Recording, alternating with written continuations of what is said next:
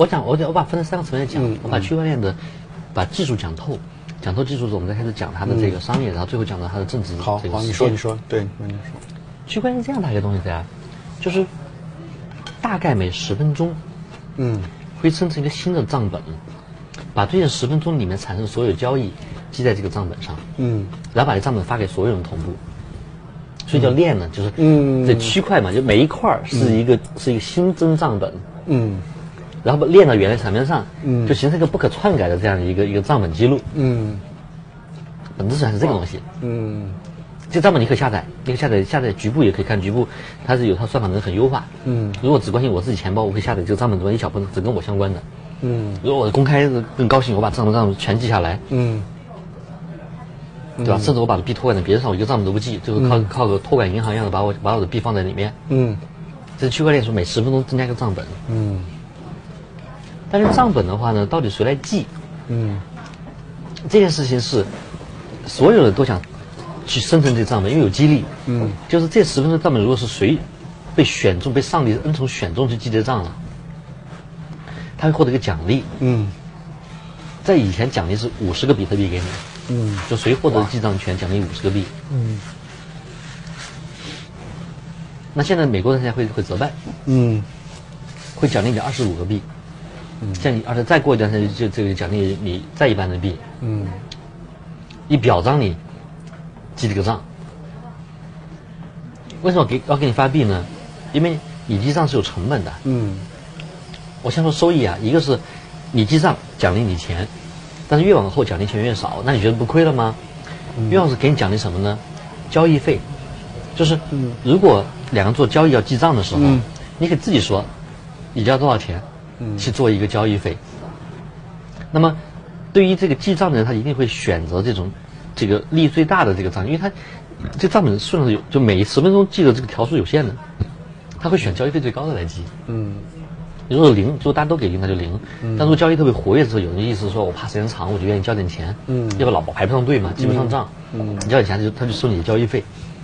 所以他是让中间的话呢，有记账的这个人，能够中间有利益驱动，他他得去做这个事儿。嗯但是是有很大成本的。嗯他是要去算个随机数，就是根据这个账本的东西来讲的话呢，去去去去算这个数，就就等于要解个谜题一样的。嗯，这个谜题是特别耗计算力的，而且没有什么优化算法。嗯你就是很粗暴的一算，嗯随机数一样的算。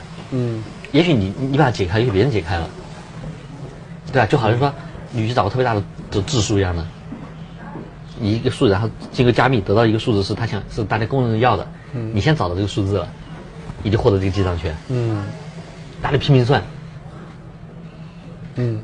然后呢，当然，如果你计算力是别人的两倍，你就有两倍的概率把它算出来，嗯。只是概率，对吧？嗯。然后大家就拼命增加计算力，但是的话呢，如果计算力总的只要提升了，这个题目难度自动增加，这个吃屎一样的，这个、就就就是如果所有计算力都提升两倍了，嗯。这题目难度增加两倍，嗯。就是让它大概就他是通过这个难度控制，大概十分钟才算得出来，就控制大概十分钟算出个账本来。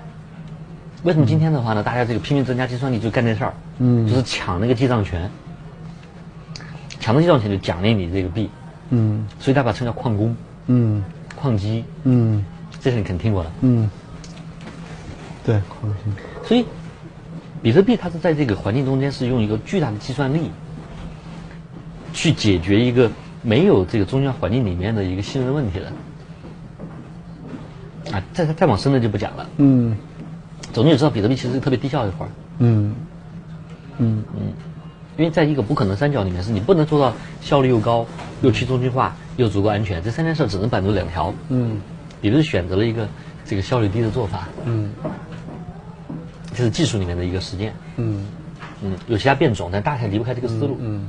但是，你刚才说那个，所有人都拼命计算获得那个那个权利记账权嘛？对这计算是这些这个所有人这个主体是是是什么呢？就这个这个个人的主体是计算机计算机啊。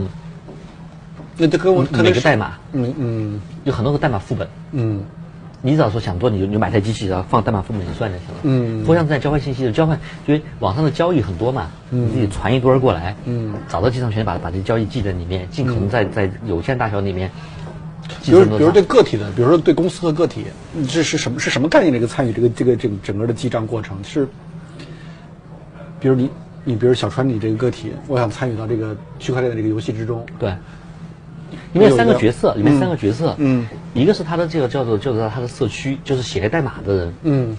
第二部分呢是叫做矿机、矿工、矿池，嗯，他们拥有巨大的计算力。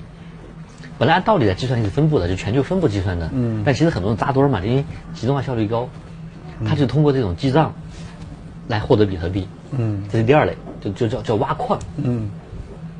第三类的话呢，就是这个这个真正拥有币的人，就是那种花钱买币的人，嗯。对吧？嗯。然后他们的话呢，其实掏现金去买币，然后形成这种拥有币的人，是这这三个人群组织的比特币的生态的这个系统。嗯而且中间有个法则，因为记账这事儿的话呢，如果是一半以上的人都作假，嗯。最后你真的账就给抹了。嗯，所以它有有它有一个假设是不会有一半以上的人同时参与造假，嗯。就跟投票一样的，但它计算力投票，它不是人数，它是一半以上的计算力是不会参与造假的，嗯嗯那就能保持它的这个系统的这这这个稳定。嗯因为你如果拿拿 IP 来投票，有可能有人搞一大堆 IP 就行了，计算力的东西很难造假的。嗯。现在目前的状况，你跟你到底有多少人现在卷入到，包括这种你可以说资源的形态卷入到这个区块链这个事情世界里面？